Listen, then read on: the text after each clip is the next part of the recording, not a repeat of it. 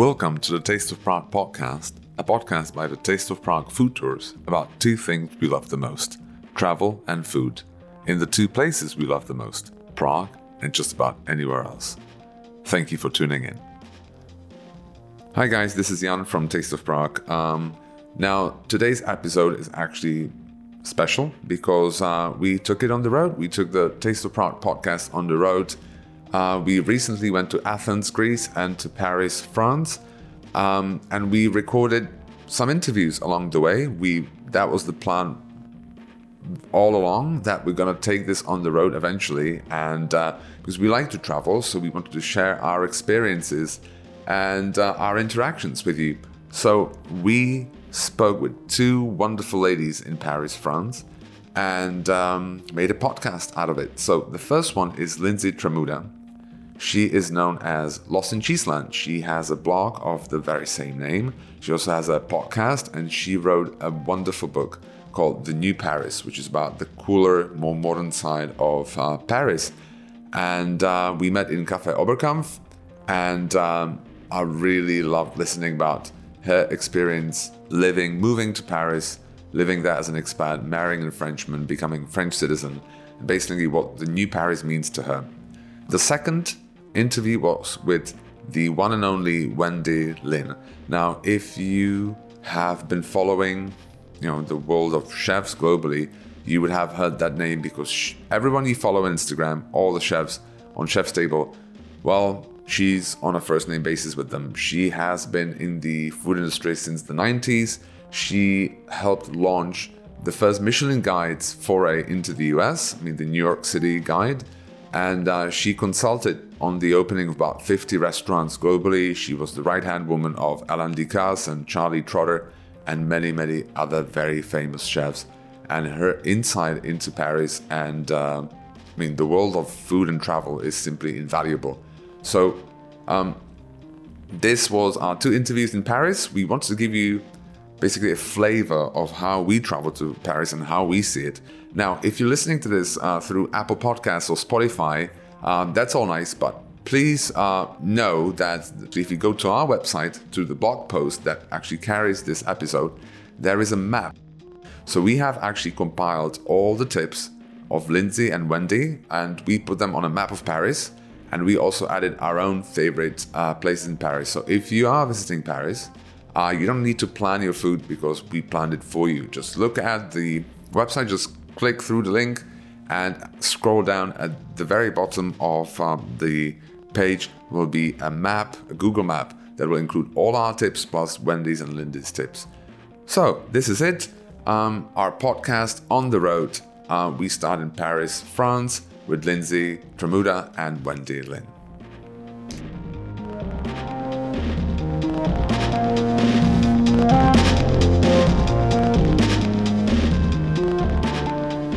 All right, I'm here with Lindsey. Yes. Uh, otherwise known as Lost in Cheeseland. Yes. Correct. Uh, uh, thank you very much for joining me. Thanks for having very, me. very pleasure. We're sitting here at Cafe Oberkampf. Oberkampf, exactly. Um, I had a cheese sandwich that was uh, named after you, and it was delicious.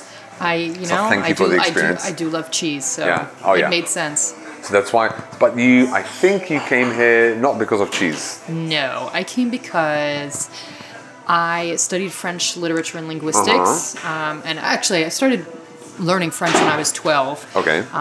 So back when, as middle schoolers, we're forced to start learning language, and I realized, oh, I actually like this one. So I continued. Uh-huh. I continued in high school nice. at a time when most classmates were like, I want to take as few number of years of, of language study as I can. And I was like, oh, but I, there's I have a facility for this. So I continued and I studied in college and so eventually I came over and studied in Paris and that changed everything. Oh, cool. So I came because I loved French language and, and, you, culture. and um, you stayed right away, or do you come back to do the study abroad thing? Then you came That's back. That's right. So I came for a summer, Uh-huh. then I went back to Philly, where I'm from. Um, I was at Temple University, and then I, I then I came back. So my last semester of undergrad, I actually completed in Paris. Okay. Um, studying with Boston University, Oh, okay.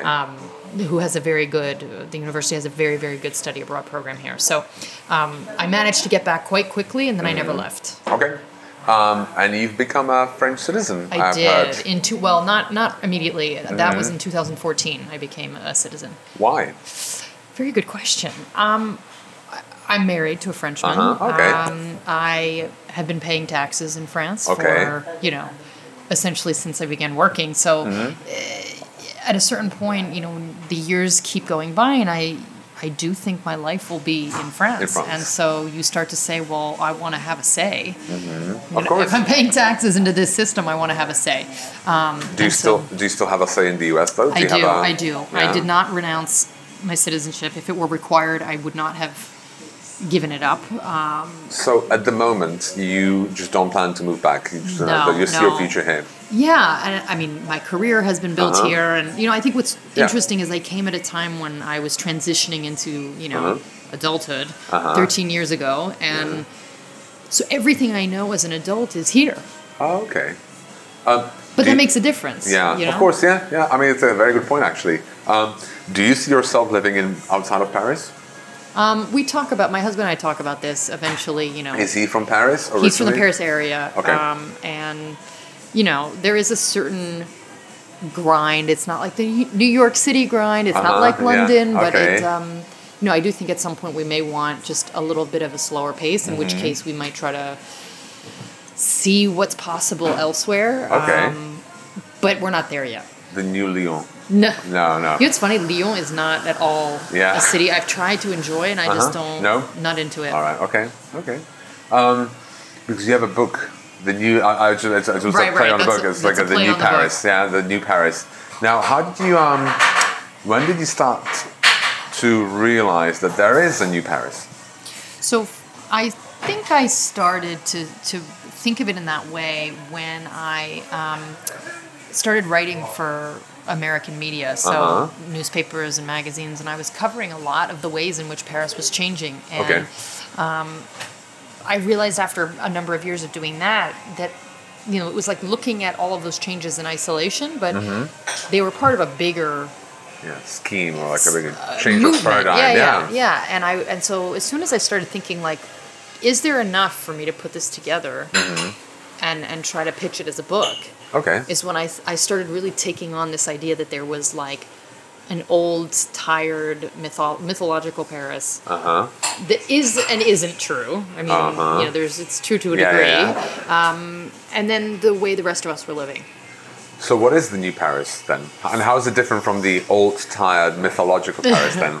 Well, I think um, old Paris is, is stereotypical Paris. It's the Paris that um, has been built up over generations in popular media and popular culture Yeah. and in our minds as this romantic, unchanging uh, museum city. Yeah. And I think that's very limiting um, because it suggests that, you know, when you know, I, I I think what frustrated me was when I would hear people come to Paris. This was maybe about eight years ago, and they'd say, "Oh, I had a really lousy meal," or "Everybody was rude," and you know. And then I'm like, "Okay, Yeah. well, where were you?" Uh huh. And it's just that their experience never matched with my own experience, and so I thought, where where are these people going? Yeah. Yeah. And and I think that if you do still stick to major landmarks and are just sort of blindly picking where you're going to go, you will have a you could still have Horrible a lousy meal, experience.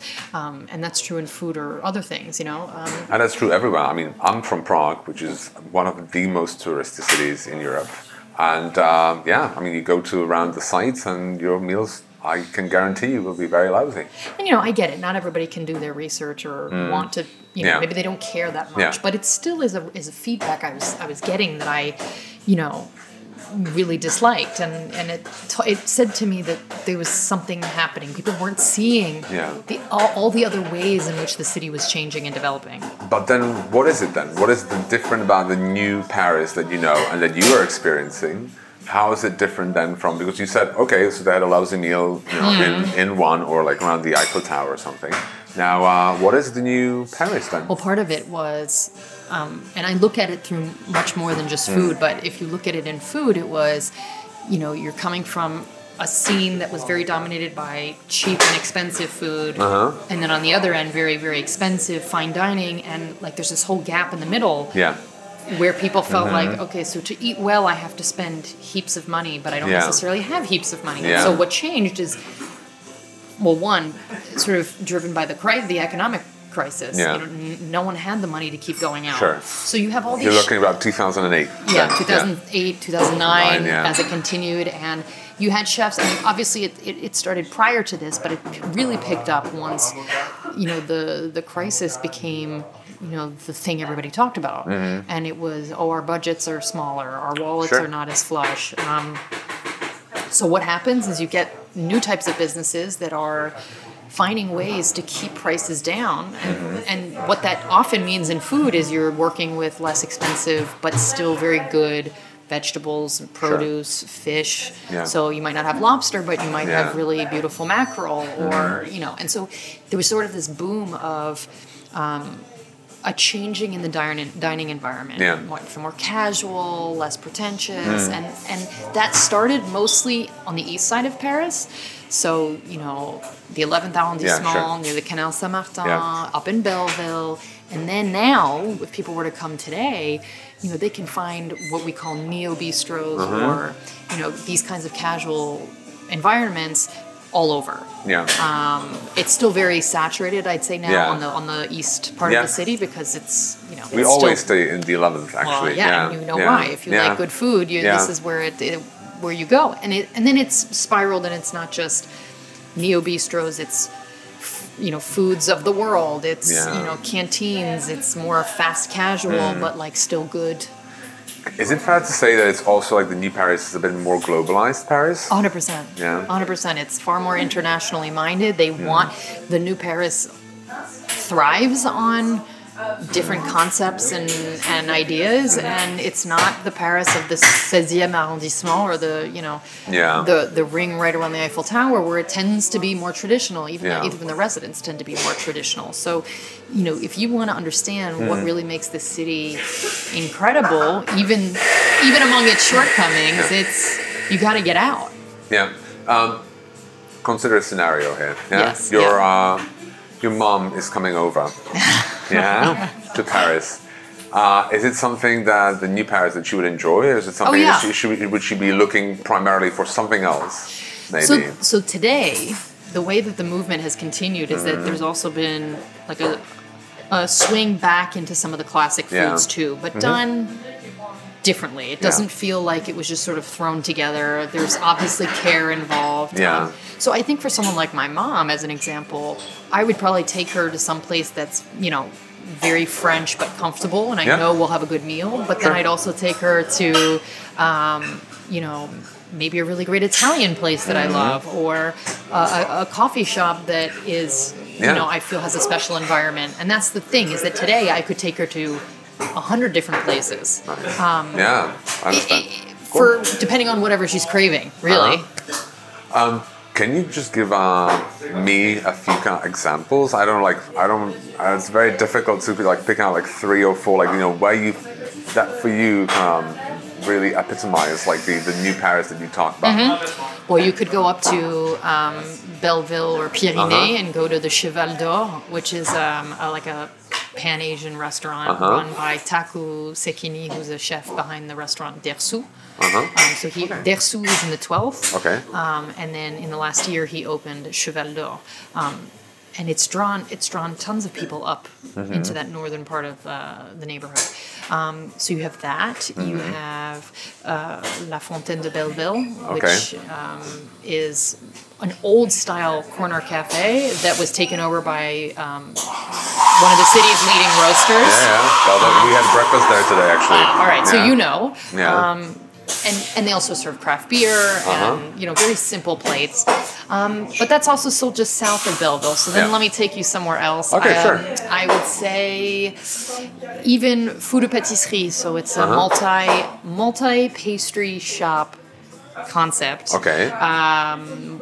The first one was on Rue Montorgueil in the second, the other's on Rue des Martyrs in the Uh-huh, ninth. yeah, yeah. And the idea is that the women who run it have very close relationships with a lot of the city's best pastry chefs. From they run a magazine of the same name, so they built up these relationships. Okay. And so you go and you have a selection of Oh, wow. So it's like a fresh pastry, multi-brand- a multi-brand pastry shop oh wow. Um, so you might have some Pierre Hermé, you might have Yeah. some Cyril Lignac, you might Okay. have you know some rotating chefs. Then you have some you know like candies that are always available. So it's a it was innovative in the sense that no none of these pastry chefs were willing to let someone else control their sort of image. Sure, yeah. But they trust these Oh, women. that's so that's cool. that's that's one. Wow. And two, you don't have to go you know To all these places. traversing yeah. the city Yeah. if you want like to pick up a sampling. Wow. So those are sort of three in very different Cool. spaces. In terms of wine, there's the Chambre Noire, which is very close to here, um, and it's a natural wine bar with small Mm-hmm. Yeah. plates. Um, fun environment, very casual.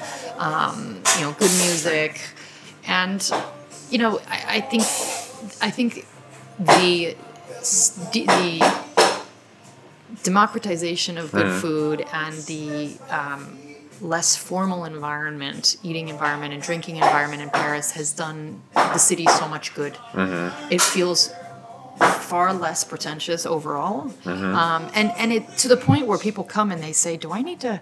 Can I wear jeans to this restaurant?" yeah, and you're yeah. like, there are very few restaurants at this point where you can't Yeah. wear jeans Yeah. you know, and like trendy sneakers. Yeah. So, you know, I think that's, I think the French needed to feel less blocked by their past, Hmm. Yeah. and so it took a few people, a few people, or you know, a few years really to to remove that stiffness. And now That's it's really exciting. Yeah, yeah. 'Cause, I mean, honestly, when we came here, the first time we came here was almost like ten years ago. It was it was a horrible experience, like for so many reasons. But I, worked here. It was a work assignment, and I stayed for a week. But my was an interpreter. It was in a court somewhere, and then. Um, you know, but Susie came just for a day, and like we just struggled through the day. It was just like the worst day. But uh, then we came back, and it just got better because we found this. We found the eleventh, and I think you're right. It was more comfortable. It was more casual, and you didn't feel like an imposter. Right. You know, and it felt like more welcoming and Mm-hmm. more like. Yeah, I, I totally get it now, but it's, it had like a flair, what you would kind of know as like a French flair. Like you know, it was kind of very cool. Yeah. And uh, you know, the butter was there, the gluten was there, which is you know our Well, there's not, there's no, we're not missing anything yeah. over here. Okay. You know, Yeah. we we have everything we could want. Yeah. Um, and that's that's a positive. Cool. Cool. Yeah. Um, now I always ask this when somebody lives somewhere else. What's the one thing you miss from the US here? You've been living here for a long time. I Is there anything you miss from the US?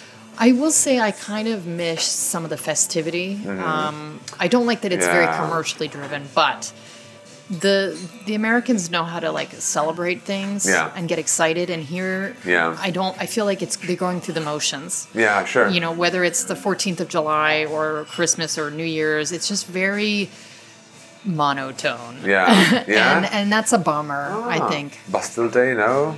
No, I mean, I mean, yes, of course. There's the. Yeah. I think I will say this. I see, like, the- planes flying over. yeah, but like you know, all that, stuff. No. but that's not like. I think most most Parisians are like, oh, we have to like Yeah. avoid that area. You know, Yeah. so it's very, very much an yeah, inconvenience. it's a nuisance. yeah. Yeah. The only time I've seen the French get so enthusiastic is over the World Cup stuff. Sure. And that is exciting. And that is a moment where I'm like, yes, you understand. yeah, yeah, yeah. Um, You know, and I was about to say convenience, but convenience used to be my answer for a long time. And now I Uh-huh. actually don't think extreme convenience in the American sense is a good idea. I Okay. think we've gotten used to being able to get everything we want at any time. And the, I think it's wise for us Yeah. not to always have that. I actually ask um, that question when we have a tour in Prague. Uh, there's a lot of study abroad students Hmm. who bring their parents over, and now the parents are in, so they can actually afford stuff, and they want to do the tour, so they do the tour with the parents because they pay for it. I always ask like, what's the one thing you miss the most? And the most common most common answer is Target. That's very sad. Although here's the thing, I, I, get it. I totally get it. If you're if you're used to Target and if you're used to like a one-stop shop, I totally get it that you well, miss it. so to answer that question, Yeah. I, the, the only thing similar I would say is we have CVS. It's a pharmacy. yeah, sure, yeah. But the pharmacy does more than carry medicine, right? yeah, it's just there a are. Magazines, yeah, yeah, a drugstore, yeah. right? So And you magazines can buy and Snickers and stuff. Yeah. well, and and also if like if you're it's if it's midnight and you're like, oh my god, I don't have any more toilet paper. Toilet paper. You can get toilet paper there. So it's just it's just that. Yeah, sure. which is a strange thing to but like so every time i go back to the states i will at least once we're Yeah. walking around go, a "Oh freaking God, cvs Get your CVS fix. All right, yeah, yeah. All right, you know what's the second one? Number two, and you're going to hate this. Uh, I'm really two, nervous now. Uh, Kraft mac and cheese. honestly people it is so easy to make from scratch I know, but it's With like, real cheese. It's, college kids, okay? So I'm asking that's college kids. different. Yeah, That's yeah, different. so- That's different. All right, uh, and the number three is I think driving. you know i guess i never was someone who was super attached to driving i i if i had to live anywhere where i was dependent on a car now Mm. Yeah, I just think it would make me think twice about moving there, to be honest. You know, when I go back and visit my parents, um, they lend me a car to drive when I'm there. And, like, it's nice for like a couple of days. sure. And then I think if I were to have to do this to go everywhere, I would. I would be frustrated immediately. Me, I would be frustrated and three hundred pounds. Right, 300 Yeah. pounds, much less wealthy. I'm Yeah. not saying I'm wealthy, but you know, like I'd be even Yeah, poorer because yeah. of you know having to sh- shell out money for gas. Yeah. Um, and the cost of health of car insurance and the car itself and it's just like i'm glad i don't have that responsibility Cool, cool. One last question, maybe. Okay, um, is there a, like a expat community that meets Huge. in? in because I, I looked at um, the website for your book, and it had like um, uh, testimonials, like the words of praise, right? and I was like, no, no, honestly, I mean, I get it. And it's like uh, it's, uh, David Lebovitz. Yes. he lives in Paris, Yes. doesn't he? And Wendy Dylan lives in Yes. Do you guys meet each other? no but we we've certainly uh, Because you talk about festivities, so Thanksgiving does it happen um, outside? okay uh, so good very good question because yeah. we just had thanksgiving yeah, so exactly. there are so many americans uh, pockets of american groups friend groups Mm-hmm. um, that it's quite easy i think to end up somewhere for thanksgiving um, and that's getting easier and easier Mm-hmm. okay. I'd say mostly because of Instagram and people have just found those communities. Um, me, I ended up being at a, at a at a sort of massive buffet that was French American. okay. In previous years, I've been with my close Anglo friends, and it's been at someone's house. But there are even restaurants. Um, that have started doing, you know, that are run by Sure. Americans and have started offering that. And Like and for people who don't have, you know, a big enough kitchen or Mm-hmm. Sure. aren't sure who's going to be around, they have that to go to. And so actually the the immigrant or expat community here is quite um, robust, cool. which is really cool. Yeah. So, but in terms of in general, like outside of those festivities, you know, I mean, I've run into David many times. Yeah. You know, we we also are in similar circles Sure. with with food, and you know, so that's quite cool to be able to Yeah. know that you know we're all part of this making the city what Yeah. it is for us anyway. Final question. What's the one thing you love the most about Paris then? What's the, I mean, it's if you had to like boil it down, I know it's difficult. I know it's like a very abstract question, but I mean, if you had to boil it down, is it like a vibe? Is it a feeling? Or is it something that, of It's- course, husbands, you know, and all that, but you know, I guess I can't say my French cats, huh? Um, No, that's that doesn't work. No. I'd say probably this unbelievable passion for craft. Mm-hmm. So you know, I'm very partial to pastry and chocolate making, Sure. and so just to to experience the work that these people are Mm. able to do, and to and and, and have it be elevated so far above anything you've Yeah. had anywhere else in the world is just awe-inspiring and um, and that they're willing to you know keep at it over the Yeah. years and and making this city you know really for me the mecca of pastry oh Um, yeah, absolutely. I actually asked so many final questions because I have like a, I That's want to ask you before, Cedric Grolet. Yeah, Yes. like, is he is he New Paris?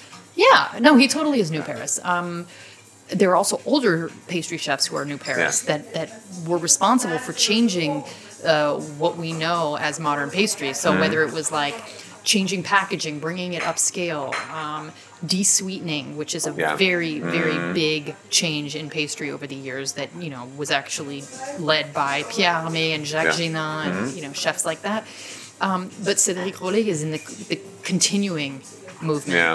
um, which is you know young. He's also showing the world that like pastry is not the inferior métier that it was Yeah. for so long considered. I mean, the fact He's that we're even star. yeah, and I'm not saying it's good to be you know that we're starting to treat these people like celebrities Yeah. and that they take on those egos, Yeah. but I will say that for an industry that has long been derided, Mm-hmm. and you know, if you said to your parents you were going to go into pastry, they'd be like, "So you, Oh, yeah. you're just giving up on life." Yeah, yeah. Um, you know, this is a big Mm-hmm. departure. So I think it's exciting because it means people can can attempt different careers and have it be valued. yeah, cool.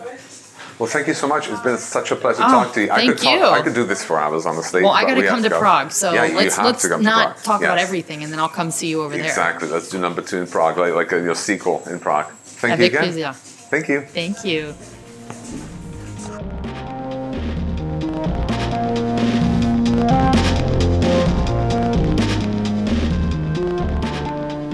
Okay, after I finished recording uh, Lindsey's interview, I literally had to run to meet Wendy Lyn. Now, Wendy Lyn is a very, very famous person.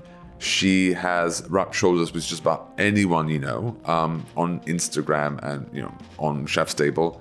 She has worked with the best chefs in the world. She's opened about what 35, 50 restaurants uh, globally, and she knows everybody in the food industry. Uh, she's also super fun. She honestly is one of the funniest people that I've actually talked to, you know, interviewed for the podcast, and I think it will show through.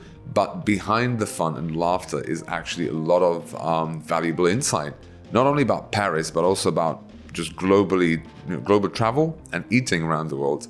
For instance, um, the criteria she uses to choose restaurants when she travels. That's actually very interesting. And I think very um, inspiring for um, your own travels. So this is it. Uh, we met in Septime La Cave, had a glass of champagne, and uh, this is what we talked about.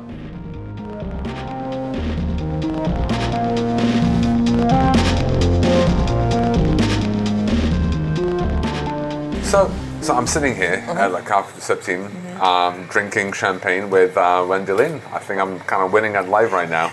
Um, so thank you so much for actually making the time for joining me. Um, But thank you for your visit. no, no, no. Thank. I'm, I'm we're visiting Paris, obviously. Uh, many times we've been here. A few times because we love this city, and so must you because you've obviously been living here.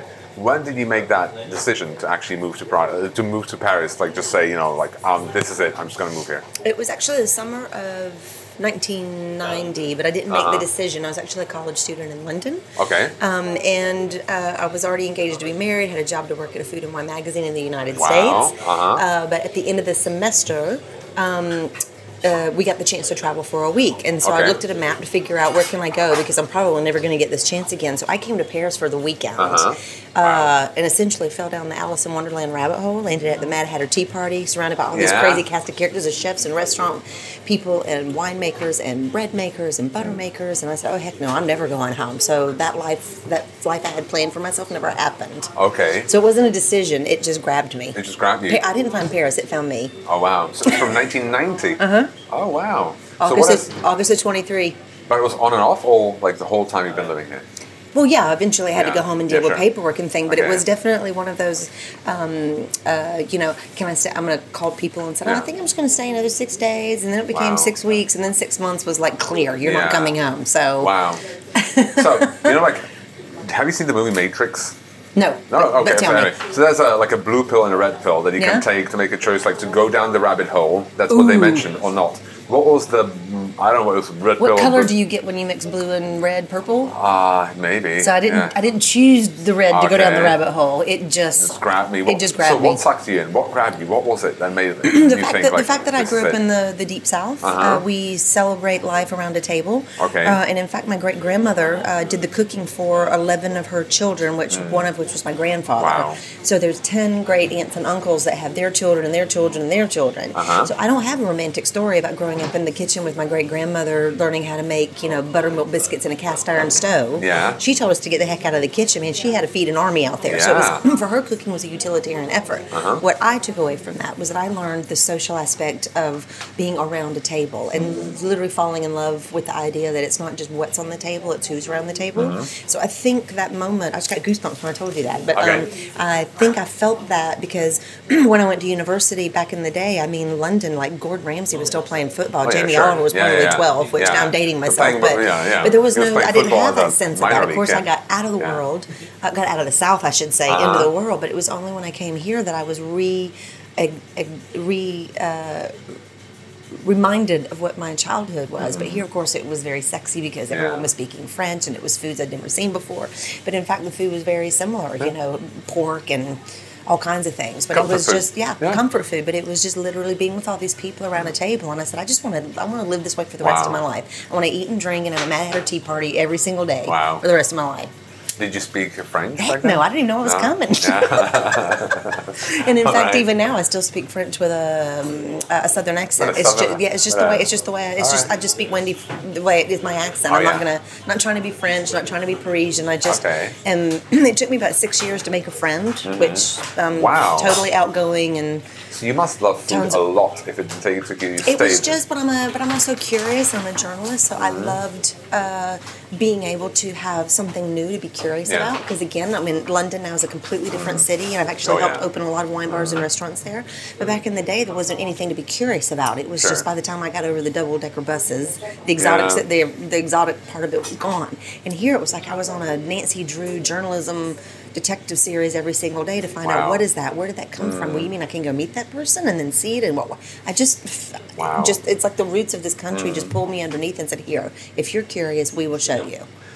But but your outlet, you've been like working a lot for American uh, not restaurants, but uh, Mm, I was very- I was I've retired now, but I was well, I still do it. I Yeah. mean, for friends, but not on the scale I used to. I've Uh-huh. opened about 37 restaurants in the Wow. world for some of the biggest chefs in the world, and also multiple restaurants Uh-huh. for several chefs. Um, so it's not really 37 independent restaurants. Yeah. Back at you know back in 2005, it was like a Charlie Trotter in Chicago, which would be seven restaurants, or an Wow. Ducasse with 16 Oh, wow. restaurants. So uh, Guy Savoy. Uh, with th- four restaurants actually, but then the Michelin Guide asked me to launch them uh, completely in secret, under the radar, in New York City for the first time ever outside Europe. When was that? Uh, that was two. Well, the research was done in 2005, but the actual book number uh, series would be 2006 for New York City. I hadn't realized because I mean the Michelin Guide doesn't cover a lot of cities in the U.S. Right? It's just Chicago. The. I think uh, the first I only did New York San uh, because because at the same right? time I was secretly doing that. I also Uh-huh. still had a real job Yeah, sure. to keep up, and it was just too much. But then I think the second city was San Francisco. San Francisco, Chicago, and then there. Chicago, I and think then Washington Tok- is now DC. Yeah, has well, I don't. I haven't kept up with it since because the world has changed sure, a bit. changed a bit, so yeah. even my focus in my own life has has not been these major chefs opening multiple restaurants. It's been about cheerleading and championing small winemakers. Small. I shouldn't say small chefs, but people who are doing things on a quality versus Yeah, uh, volume scale, scale. yeah. Um, and it's exciting, and that's exciting. So even just from 2006, I talk about it like it was yesterday, but in terms of the way we eat and drink now, it's completely different. Mm-hmm. Completely different. How is it different then? Well, most of the people that have restaurants and kitchens now are under 30. Uh huh. Yeah. And the Michelin in France is always going to be part of their blood and their heritage, but that's not necessarily the focus and aim any longer. Uh-huh. Uh, it's not about being famous. And look, you can open, a, you don't need a PR agency and you don't even need a Wendy Lyn anymore. What I used to do then, you just open an Instagram page for free. Sure. You do a food truck for Yeah. Mm-hmm. a very limited investment uh, and you may see if it works. And if it does, then you get the next place and the next place and the next place. Yeah. So they're- have no fear. So it's just, Like just look com- at uh, Cedric Grolet. He Yeah. has like over a million followers on Yeah. Instagram. Mhm. Yeah. Yeah. Like even in Prague, he's a super famous guy. Incredible. Although I mean, most of the people who follow his Instagram account, they've never eaten any of his pastries, obviously. Mm-hmm. But uh, yeah, absolutely. You're-. So it's just, a, and you know, and, and there's a very famous. Well, he's famous to us here, but he's like a brother to me. His name is Yves Camdeborde. Mm-hmm. I don't know if you know him. Do you know Yves Camdeborde in Paris? He's got a restaurant uh, bistro over in uh, Saint Germain called Le Comptoir. oh yeah. And it's a bistro. Oh, yeah, of course, yeah. And he has three little wine bars the side of it called L'Avant Comptoir, and one is for pork, one is for seafood, etc. It's with the uh, the menus on the yeah, on the ceiling. On the ceiling, exactly. right? Yeah, yeah. So he was a very, but gosh, 20, I'm losing count now, but I think 27 years ago, he was probably the very first famous chef in France Uh-huh. to just quit the fancy restaurants to open a little bistro. He, I don't that I can say he was the very first chef in the history of the world to own his own restaurant, but he literally did show people that um, you can leave the kitchen and learn how to be your own boss. He's Uh-huh. a huge entrepreneur and he's a huge role model for people.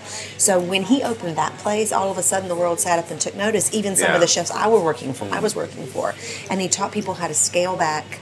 Um, and how to afford the place, but basically he took a, a pro forma sheet when you when you open a place, and you have all the list of the the line items that you need to afford, and he just drew a line through them and said, "Well, I can't afford this place unless I don't have linens, and I don't have six employees, and I don't have this, and I don't have that." And he showed people that they can actually do it themselves. Uh-huh. Then nine years ago now, I can't believe I'm saying this. Nine years ago, he opened the little wine bar next door. Uh-huh. This created a monumental shift, not just in Paris but the world, where every bistro then now wanted a wine bar next door. Yeah, sure. So we have Frenchie, Frenchie Wine Bar, yeah, Septime yeah, yeah. Uh, across the street. Across the street, Amazing World La 50 Best Restaurant, Yeah, Michelin yeah. star restaurant across the street, and we're at their little place next door, Yeah. right? So everyone's starting to do this. So I honestly tell people about this guy de Boer. Yeah. Makes it sound like he's 100, but he's Uh-huh. 50. Well, sorry, Yves. Uh, he's in his Uh-huh. 50s, but people 50s, expect yeah, him to yeah, be much older. Uh-huh. Um, but he just had an open brain, and without him, we would not be eating the way we're eating. So if I described Paris to you in 1990, the way we were eating, it, you're asking how it's Uh-huh. different. Oh, yeah. worlds apart. Wow. Wow. So what brought you to wow, interest that is actually very interesting because that is a big trend everywhere. Like, you know, go to uh, even in the US there's always Yeah. like a restaurant wants to open a small bar or So wine what was interesting is door. that when you had the big, uh, I don't want to say Michelin places, but we would call them palace, palace hotel restaurants, restaurants in a hotel, palace restaurants. Then when he did this, his first place was called Le Regalade. when he did that, then all of a sudden the big chefs wanted to do what we call baby bistros. Yeah, sure. So then there's this baby bistro over there that's now doing uh, everything, right? Um, but the thing is, is that then when he opened the wine bar next door, everyone wanted to do that, but now nobody even wants to do the bistro. They're going straight for the wine Maybe, bar. yeah, it yeah, sure, completely yeah. shifted the way people want to do a business. Does it make it uh, does it uh, make uh, more sense financially? To like resell wine basically? I mean I'm, I'm not like I'm just you know really boiling it down to what it is, but is it a? No, I think well for the people I know personally, because I know more than just Paris, because I've Yeah, worked sure. in the restaurant industry for so long. Um, but we have the same kind of mindset through Europe. So I'm, I'm in Helsinki a lot, Stockholm, Yeah. Copenhagen, Venice, Barcelona. It's the same kind of thing. I think what these people are trying to do is tell a story of a place Yeah, sure. uh, by being. Um, uh, open to letting people come in and create a community. What they're doing is creating a community. So what they're serving on the menu, what they're serving in the bottles, Yeah. the kind of just uh, there. It's not. It's not about just being. Uh, oh, we can only have locals or only have tourists. It's a way, especially where we're sitting. This is the hub. This is Yeah. where I, I, I would love to know some kind of research about how many people have met here and started projects together. Yeah, So I think what they're trying to do is build a sense of community. And for someone from the South, this means a lot to me. Yeah, like sure. the Mad Hatter Tea Party, that was just the sense of community. And I thought, I don't ever want to not have Wow. that sense of community. So I think they're being authentic to themselves Yeah. in terms of just um, trying to uh, be as honest as they can on what's in the plate and not try to fool anybody. No cliches. No, um, as we say, um, uh, horse and pony show. Sure. Giving Yeah. people what they expect to get, but just just doing what they feel is honest and putting it on the plate and inviting you to their house to their to their dinner party, Yeah. so to speak. I mean, you run food tours in Uh-huh. Paris too. That's one of the things you do. Is it a difficult pitch?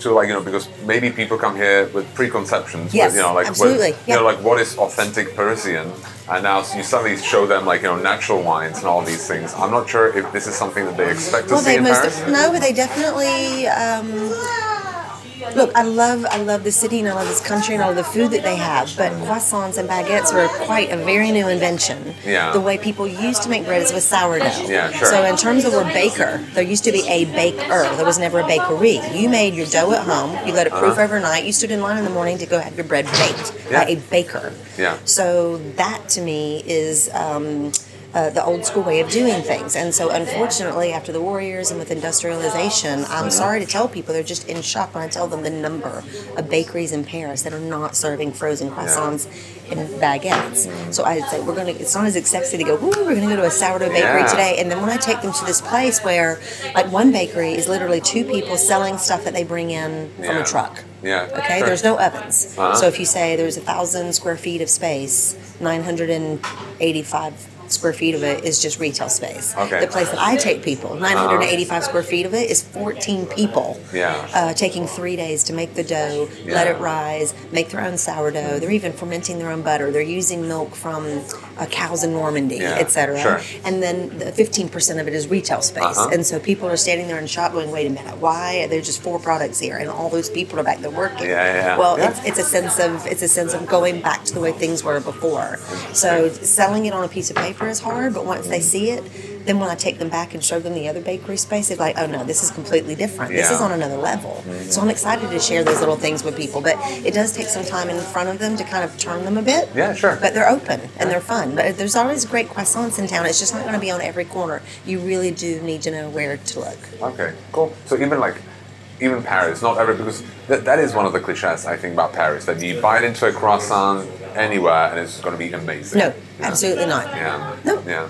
no, no, and I, and it's funny because I always go back to the product. So I was just thinking, even walking over to meet you today, um, that you know when people say like I can, you can get horrible pizza, you know, a box pizza, I guess, Yeah, sure, and you can make you can make the dough with your hands. Yeah. But is it good dough? Absolutely not. Yeah, yeah. Right. So just because something says handmade doesn't mean it's going to be great. I always go back to the product. Yeah. And this is in fact what makes France very special. They're very proud of where their products come from from around the country and there's certain regions, but also they have a time of year. Yeah. They're seasonal. Yeah, so yeah. another challenge is too is that people want beef bourguignon, they want game meat, or they want um, steak frites, and I have, or they want oysters, and I have to say I'm sorry, it's not that time of year.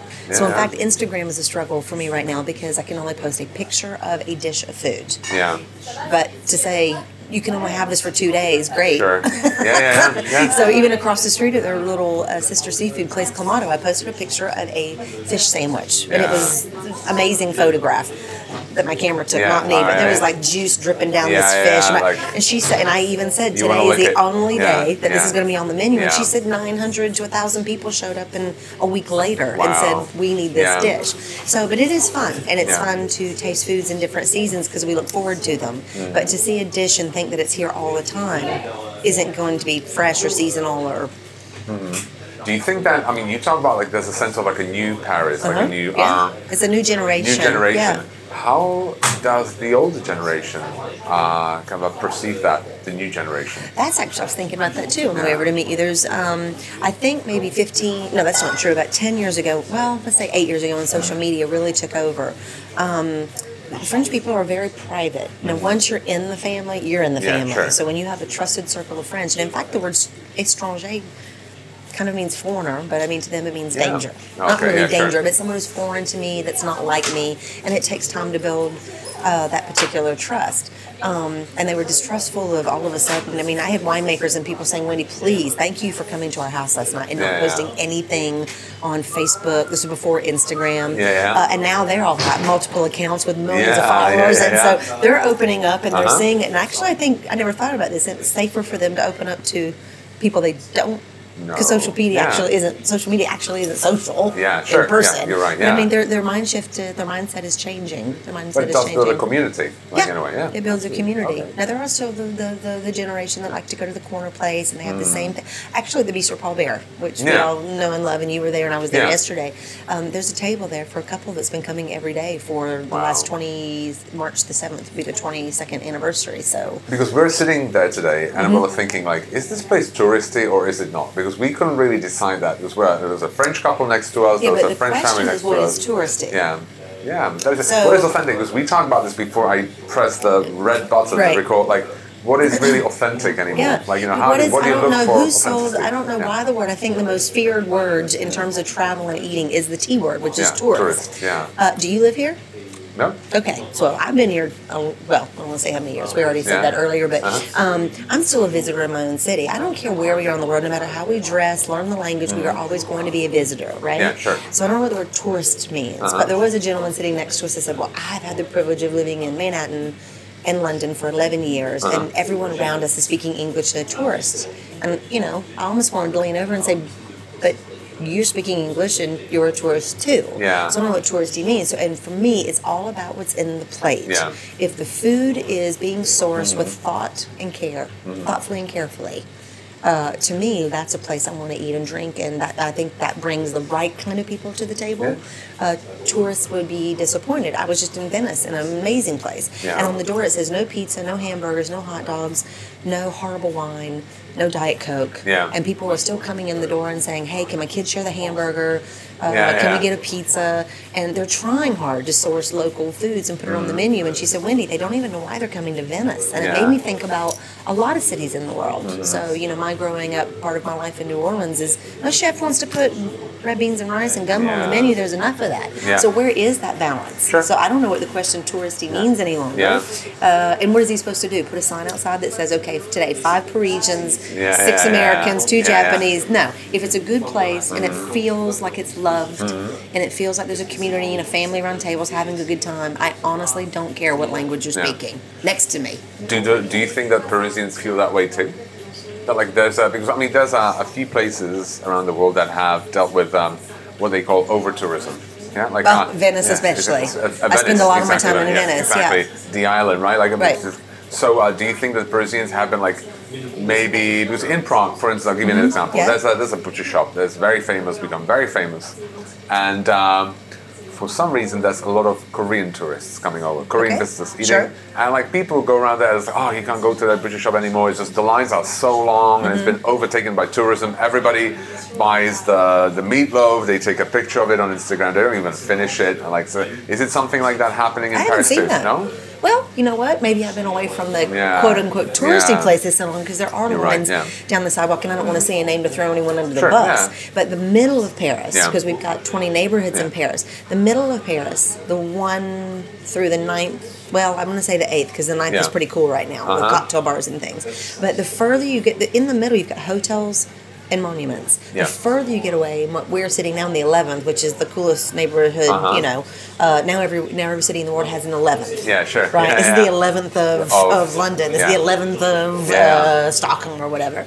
Um, but the thing is, is that the further you get away, the less you see of that. Mm-hmm. Yeah, sure. Um, so even when people ask me, what's a good place? Wendy, thank you for all these great restaurant recommendations you've given us, but we want something near our hotel. Near your hotel is not my criteria. Yeah, yeah, sure, I'm yeah. giving you good food and wine. You have to go find it. So the, f- the frustrating part is that the middle of Paris is comfortable, but people are going sightseeing all day. Of course, they want to go home at the end of the day and kick the shoes off and just be near the hotel and go to bed. Yeah. But it's it's not like that. So there are long lines, but th- I think the worst of it I think I've ever seen is in Venice. And I told you before you got here, I'm actually spending a lot of my time there to Um, kind of help uh, the over tourism issue. Um, but I don't know that there's a place in Paris where lines are out the door. I think the the, the part that I'm seeing is the negative comments people are putting on the internet Yeah. when they go to a place like Yeah. a Bistro Paul Bert or Septime or Yeah. the highest rated places, and people say, I just don't understand the hype.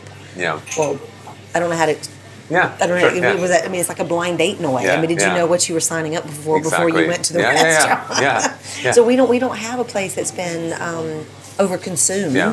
but there's definitely uh, you know I think in Paris it's not so much food tourism like this. Yeah. I mean, I would love to see something like that. But I mean, there, I guess I, I guess there's one place I just thought of, and it's the falafel place in the Marais. Oh, yeah, have- yeah, they I have- know, yeah. They've got red ropes down the Yeah. street. People Oh, are wow. waiting in line Yeah. for these falafels, and I go back to the product. I don't even know if it's fresh. Yeah, yeah. And I'm being clear. I have no idea. I'm not Yeah, asked. sure, okay. But there is a place across the street where all the chefs and Uh-huh. industry people go, and we're standing there eating fresh handmade food. Yeah. But we're looking out the window at all these people waiting in line, taking the Instagram. Just and there's a picture of um, bless him, um, Lenny Kravitz in the window. Yeah, and I sure, think he was there 15 years ago or Yeah, something. yeah, yeah. So we don't quite understand that, but Yeah. uh, maybe that's the same thing. That's pretty funny, actually. Lenny Kravitz was Yeah. yes, I think Yeah. it's a collaboration now, and it's like uh, with uh, a luxury French brand. It's, no, Leica. Leica Yeah. is a Leica cameras, kind of a signature thing, and it's like a it's a, like a crocodile leather bound. It's Yeah. like it's something like really really preposterous. But I love Lenny Kravitz, so I'm I'm really happy that you mentioned it. Now, um, wow, interesting. This is this is really cool. Um, now. Um, you run food tours, right? Yes. Mm-hmm. We run food tours. Now we love natural wine. Okay. And the Czech Thank. Republic, no, the Czech Republic has has natural wine. Yes, of course you do. Um, And um, I must say, it's not have it hasn't always been a very easy sell No. for us natural wines because we have uh, eighty percent of our guests come from the US, Mm-hmm. and there's um, I would say. There's a segment of wine drinkers who really subscribe more to like Mr. Parker's view of wine. You know I mean, like you know, and there's a joke like Parker Yep. gave me fifty. you Well, know, like a- ironic. yeah. I'm actually in Yeah. Paris this weekend when I'm supposed to be uh, at Caractère, so run by Uh-huh. Marco Kovac. Okay, So if uh-huh. you need to look him up on uh, Instagram, and he's the organizer of this, and he is the one that came up with the idea. And the T-shirts is Mar- uh, is uh, uh, uh, Parker gave me 50, 50, exactly, which yeah, is hysterical. And I'm supposed to be there this weekend, Oh, but wow, I got is so stuck in the transportation strikes and couldn't get there. So I'm brokenhearted. I'm not there, but everyone's wearing the T-shirts. Oh, yes, of absolutely. exactly. So, so how do you approach that? How do you like help me out here? Because sometimes we have a, you know, they say, oh, I like a fat cab, you know, and this is the Czech Republic is the northernmost wine country in Europe. It's we don't have fat, Fat caps, cabs. and like you know that just doesn't happen here. Right. I like say, listen, I can give you a Pinot. Yeah. It's not going to be like it's not going to be a fat cab, mm-hmm. but if you kind of sign up for the, if you kind of open your mind to the climate Right. and to the latitude, Right. I think you're going to find out it's going to be Right. a really great wine. So, so uh, and often it's very difficult so for us Mm-hmm. because there's a lot of expectations, especially among wine drinkers. I'd Mm-hmm. say there's a lot of expectation. There's a lot of, um, um, I would say, I don't want to say rut, but like they, they like this wine, and like the, the rest of this, like um, many winemakers, to, in my experience, like some wines, Mm-hmm. and some wines they like immediately say no to. Right. Is that something that happens to you on the tours too? Like when when you try to present natural wines, or maybe because you are who you are, and you're like maybe we are who we are. Natural wine is my life, but Yeah, here's the thing: the conversation happening at the wine event this weekend is most definitely in the community Mm-hmm. of this world. Um, just the way I was talking about sourdough bread earlier. Yeah. Um, we don't like the N word. I'm calling it the new N word. We don't Yeah. like the N word in the industry any longer because we're not. This, this is the way wines were made before. Yeah, okay. They were industrialized. Yeah, sure. So when people immediately hear organic, biodynamic, their eyes roll over, glaze over. Yeah, I don't. I don't blame them. Yeah, yeah. But the point is, until these bottles mm-hmm. are legally required to put 370, this bottle may contain 379 chemicals. Yeah, sure. Then we can call this Yeah. wine. Yeah, yeah, yeah. See what I'm saying? Yeah. So if you have 100 and I'm going to push it 130 years worth of wine drinkers who have never tasted fresh juice in their life. Mm-hmm. Yeah. Of course, their standard of taste is going to be completely Yeah. different. Okay. So your either mind is closed or Uh-huh. your mind is open. It does take some uh, adjustment to it. I've been drinking this for so long that I actually don't understand when someone drinks it, and I love their the reaction because Yeah. they say, "Wow, that's really different," and I'm trying to pull the words yeah. out like, "What does different mean?" So in terms of these wines, they actually taste like the fruit. Yeah, sure. So uh, two weeks ago, I had uh, some friends here from Germany, and he said, "Oh, I don't like to drink too much fruit. I just Yeah. like." Uh, what did he say? I just like a good Pinot. Uh huh. Okay, same thing for you. In our Yeah. country, in France, Pinot Yeah. is the north, it's the climate. But he doesn't like too much fruit. Yeah. So we were looking like, so you want to drink water? Yeah. And he started giggling. yeah, yeah. So we started pushing him out of his comfort zone. sure. and so he said, but I don't like fruit because it's sweet. And I was like, no, Yeah, when no, you hear fruit, and so if Mhm. I if I offer some people on my tours fruit or or dry as a flavor profile, Okay. they always pick dry because Uh-huh. fruit to them means sugar. Sugar, yeah. Well, this is natural Yeah, sugar. It's sure. not. So when I say fruit, I mean strawberries, cherries, Yeah, yeah, yeah. apricots, and uh, grapefruit. Mm-hmm. Uh, what else am I missing? Um, and sometimes, you know, my favorite red wine profile is cherry juice with a little horse thrown in. yeah, Or should we say farm or barn? Yeah, yeah, yeah. So what's fascinating is that when they realize there are flavor profiles for wines, Yeah. and they can taste them without any ridicule or any, as we say, wine splaining. Uh, I don't care if it's a 1973 Chateau blah blah. I don't care where it's from, who it is. All I know is that the people were so we're actually sitting next to a case of um, or a wall case of a bunch of wine bottles, and all of them, none of them have an N on it for natural. They're not Yeah. even considering themselves natural. They were men and women They're who just literally making anywhere between 80 and maybe top is going to be about 16,000 bottles a year. Mm-hmm. And all they care about is leaving the vines alone and letting the grapes grow, pressing the grapes and letting them ferment themselves without any additives to it whatsoever. No manipulation. Mm-hmm. Yeah. And to me, that's a beautiful thing. Yeah. So we're actually representing, a, a, we're drinking a representative of a day in time when they pick Mm. the grapes. When someone says winemaker, that's a word uh, we hear a lot. Mm-hmm. We get very uncomfortable with that word because I don't want anybody making my wine. When Mm-hmm. Yeah, you realize sure. that the raisins Yeah, make yeah, themselves, so to sure. speak. So there's not some chemist in the cellar doing this. So when you realize that chefs and restaurants are trying to go out of their way, not trying, when they go out of their way to source small production people like this uh, who aren't interested in volume but just quality, I absolutely use this as a shortcut to know where to eat and drink when I travel in the world. I'm spoiled. I know a lot of people. It's very rare I go to a city. I don't know exactly where to go. Yeah, okay. But people would tell me I was like spending a lot of time giving recommendations to people, and I finally said, I hate to do this. Yeah, sure. Just Google natural wine. Yeah, yeah, yeah. Or natural wine Munich, even though I wish we didn't have to say that word right now. Yeah. But things aren't changed Sure, yet. yeah, absolutely, and then yeah. and so then you have the list. So if you're Okay. taking the time, if a chef and a restaurant person is taking the time to source these wines, do you really think they're going to have chicken that's been washed in Clorox and raised in some Sure. factory? So Yeah, it's not going to happen. yeah. So it's the shortcut. So in the way, uh, so it's kind of funny. I actually choose where to eat and eat well by what to drink What first. to drink first? Okay, cool. That's kind of a, And a little like a bit of a, southern in a little, and just a little yeah. plug out there Yeah. to any restaurateurs who are listening sure. to you. Uh-huh. If you do not have your wine list on your website, Mm-hmm. even just a sample, I'm not coming. Oh, really? And there's a demographic of people who will not come. Because Okay. we're not going to Yeah. Mm-hmm. sit down and have a meal and hope that there's something that we want to drink on the wine list. Yeah, sure. I'm not telling anybody they have to drink this. Freedom to the people. Yeah. I just want to drink what I want. Don't make me drink what you Yeah. know someone else is drinking. Okay. But even then, I, I'm not coming to your restaurant. You may have wine I like or wine I don't. But there's they're so proud to show their their, their menu. But Uh-huh. there's nothing of the wines, and there's a huge demographic of people who literally travel to eat and drink well. So why are we going to take a chance on a plane ticket, vacation time, Sure. Go somewhere, sit down, and go, wait, I don't like anything on Yeah. my list. Just a little actually- random, oh, wow, wow, little random cool. thing. Yeah. Um, now I ask this everybody. Okay. Uh, like, uh, if you have like a, uh, you're a visitor. Yeah. Right. Uh-huh. What is the one thing you miss from the U.S.? Is there anything?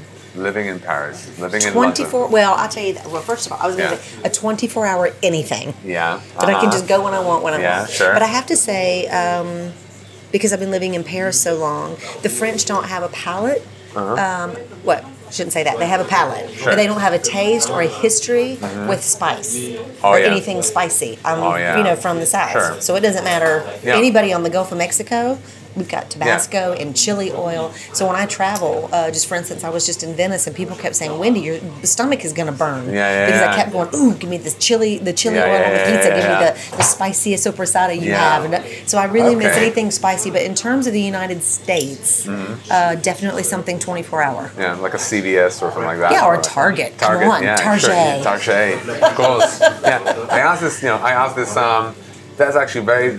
I asked this when we have tours. There's, um, you know, uh, study abroad students Okay. in Prague coming Uh-huh. from the US, Yeah. and they, you know, they like us. They follow us on Right. Instagram. They use us as a guide, basically, um, uh, for Prague food. And then the parents come and they tell them, "Hey, we should go on a tour because that they can pay for it." So, so they That's go on a fantastic. tour. Yeah. And, you know, and I always ask, "What's the one thing you miss the most?" And that's the number one answer. What is it?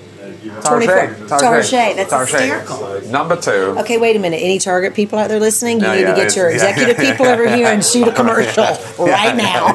like the sad Americans living in Europe. Exactly. Like dreaming about Target. Target. Right, Target, exactly, yeah. Then they're gonna have to. Target's gonna have to open like an Amazon delivery line just ex, Yeah, just yeah. exclusively for expats. Wow. Target.fr. Um, No, they yeah, can open yeah, here too, yeah, and I think I think sure, uh, yeah. Europeans would love Target. Yeah, It's yeah. kind No, but it is a very American. and at least we don't have to put the furniture together like we do the other high end Yeah, yeah. Swedish chain. oh, oh yeah, of course. I mean, the biggest fast food chain in the world. Yeah. Um, Is that true? Yeah, I think so. By seat uh, capacity. Incredible. Yeah. Okay. The meatballs are fantastic. So they are. I Yeah. hate to say that, but Yeah. they are. Okay. And uh, number two Okay. Answer is, and it's college students, okay? So number two answer okay. is uh, Kraft mac and cheese. Yeah. Okay. Yeah? Yeah. And number three, driving. I don't. You don't miss driving. Well, I mean, I drive, but yeah, it's not sure. something. Yeah, I know. Yeah, I get Actually, it. Yeah. don't. Well, listen, in a big city like Paris, when I go to London or Stockholm, Yeah. driving is the last thing I want to do. sure, of but course, it is relaxing to get uh, take a train. Um, uh, my grandparents have good friends who have a hotel in a little villa in Provence, and so Uh-huh. my grandparents Oh, are here wow. quite a bit down there. Uh-huh. And there's nothing better than for me to take the TGV train, this high speed train, down to Avignon, get straight out. I know right where to go rent the car. It's a convertible and drive for an hour and a half through Oh, wow. the the vineyards, and especially in summer where you smell the strawberry fields, you can smell the wind. It Yeah. literally smells like strawberry. Wow. Now that's driving. Nice. So that's kind of a Californian PCH Oh, yeah, exactly, yeah, experience here. yeah. I love driving, Yeah. not on the interstate. Yeah, sure, no, I don't yeah. miss driving at all. Yeah, no, yeah. no, not at Uh, all, honey. That's what we. Like, that's what we have uh, Uber and taxis for. Yeah, yeah. they can sort it out. Yeah, especially today. Yeah. I mean, like, I mean, there's been Yeah. a horrible strike going on for two days now. Um, we we love LA. Okay. It's actually a true story. And we Okay. once uh, um, rented a convertible. It was before the kid. It was the last vacation before the kid. We rented a. That was the best thing. Like it's like a long Snoop Dogg song. You Yeah, know, just like exactly. driving under Yeah, the palm yeah, trees and exactly. like it's uh, laid back. Exactly. Um, Exactly. yeah, sipping on gin and juice, I guess. Not Yeah. really, but yeah. Um, So when people come, I mean, there are, uh, you know, th- there's, and we haven't even talked about cheese, but cheese is one of my favorite subjects. But in terms of what I do with my clients, it's just private. So it's just sure. two people, or if they've got two Four friends, people, tra- four, if they're traveling people, yeah. together. Yeah, sure. Because the dynamics are different. I like it when they already know each other. Yeah. Um, and they're actually, to be honest, when when a husband and wife or ki- you know family people are traveling together, Yeah. they need a break from each other. So. I'm a distraction in a strange way. course. But I love to take them to the cheese shop. Even if they say they don't care about cheese, I'm like, no, you need to come with me because cheese, with that over, I think we have 1,347 cheeses now. Yeah. So when we have raw milk cheeses, they they display flavor, flavor profiles the way wine, di- wine Yeah, does, sure. raw milk cheeses. Um, and so just just cheese and wine that is quintessentially Yeah. what's in Paris, and especially charcuterie if someone's making Yeah. cured meats. Um, and people think charcuterie is just sausage. It's actually pate Sure. uh, in, in crust, or uh, I'm speaking franglais now, um, in a puff pastry. Sure, Yeah. But when they hear pate, they think it's animal innards. It's not. No, the yeah, word pate yeah, is yeah. Always followed by pate of chicken, pate or of beef, something. pate Yeah, of whatever. Um, but there are classic, wonderful things here. But I really like to take people to see those things as a springboard so they feel comfortable. Then I dive straight in and go, okay, now we're going to a sourdough bakery so you can see what a seed and a seed and sourdough lab looks like basically. And then now we're going to go wine tasting, and now we're going to have these small plates and Oh, try this so and cool. that. And they actually meet chefs. I don't care. That's the most important thing. They do meet chefs from all over the world, but they're meeting where, where we are right now is the hub on the weekend. This is where it's kind of a think tank. Sure. Uh, you meet someone standing next to you. They're a dishwasher in I don't know St. Petersburg, Russia. We don't care. We don't Yeah, care. sure, Who cares? yeah. Dishwasher to me is the most important job in the whole restaurant anyway. right. But we said, like a- what's Noma gave, uh, exactly, exactly. Yeah, well, I want to do a whole yeah. documentary on that. Yeah. Um, but the thing is, is that we literally can look at them and say, "Hey, so what's going on in St. Petersburg?" And then people are Yeah. like, "Wendy, oh, you were just in Helsinki." I'm like, "Oh, this is my friend from Berlin." And next thing you know, everyone figures out what's going on in the world. And this is how a place like this, open a couple of bottles of wine, uh, and talk to a complete stranger next to you, which is a little bit not typically French, but here they just don't discriminate. Sure, They just yeah. and it's, it's fantastic. So when people can come with me to uh, see what's classic, and then I can put them on a springboard to come experience the locals with the locals. But it's really more my background is restaurant industry. So in fact, I don't even cook. Uh-huh. So I'm making right. a face when I tell you that. me, yeah. But everyone knows my Wendy favorite. made a face. I just I like made a face. Yes, yeah. Um, but everyone knows my favorite thing to make for dinner is reservations. is- yeah, cool. No, seriously. Yeah. Um, but it is fun for them to see what is actually what I would say the real Paris, and then for me to take them to the next generation in the same three or five hours to, to just go through. And they say it's more like hanging with your big sister, Sure. but they do learn a lot, and it, it is a lot. You can tell I talk a lot, but we have a ball, we have a blast. Sure, I usually absolutely. get text messages maybe.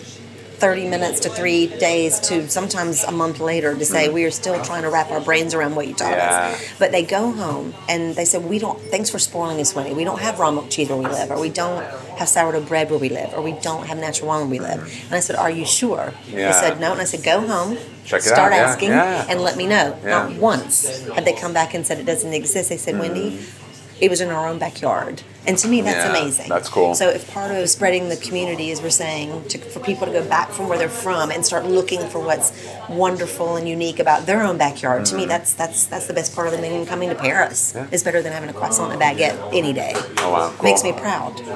That is actually, I think, the perfect ending. Thank you so much You're for so talking welcome. to me. Thanks for coming. Uh, it's, it's been a, such a pleasure, and I hope to see you in Prague one day. I was just about to say, I'm coming, I'm coming, I'm coming, I'm coming. Absolutely, I had to cancel my last trip just because of transportation Yeah. issues, but whatever. I So, know. but thank So you. the next time, we'll be there. Okay. I'll get with you Thanks around. so much. Thank you so much. Okay. Thank you. Cheers.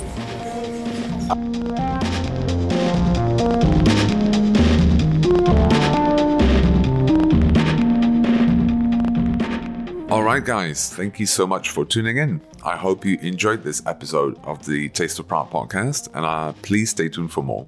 Uh, don't forget to rate us online, and if you have any comments or any feedback, please go to our blog page to let us know. Uh, we'll be happy for any tips or any pointers that you may have. Thank you again for listening, and until the next time, cheers. Goodbye.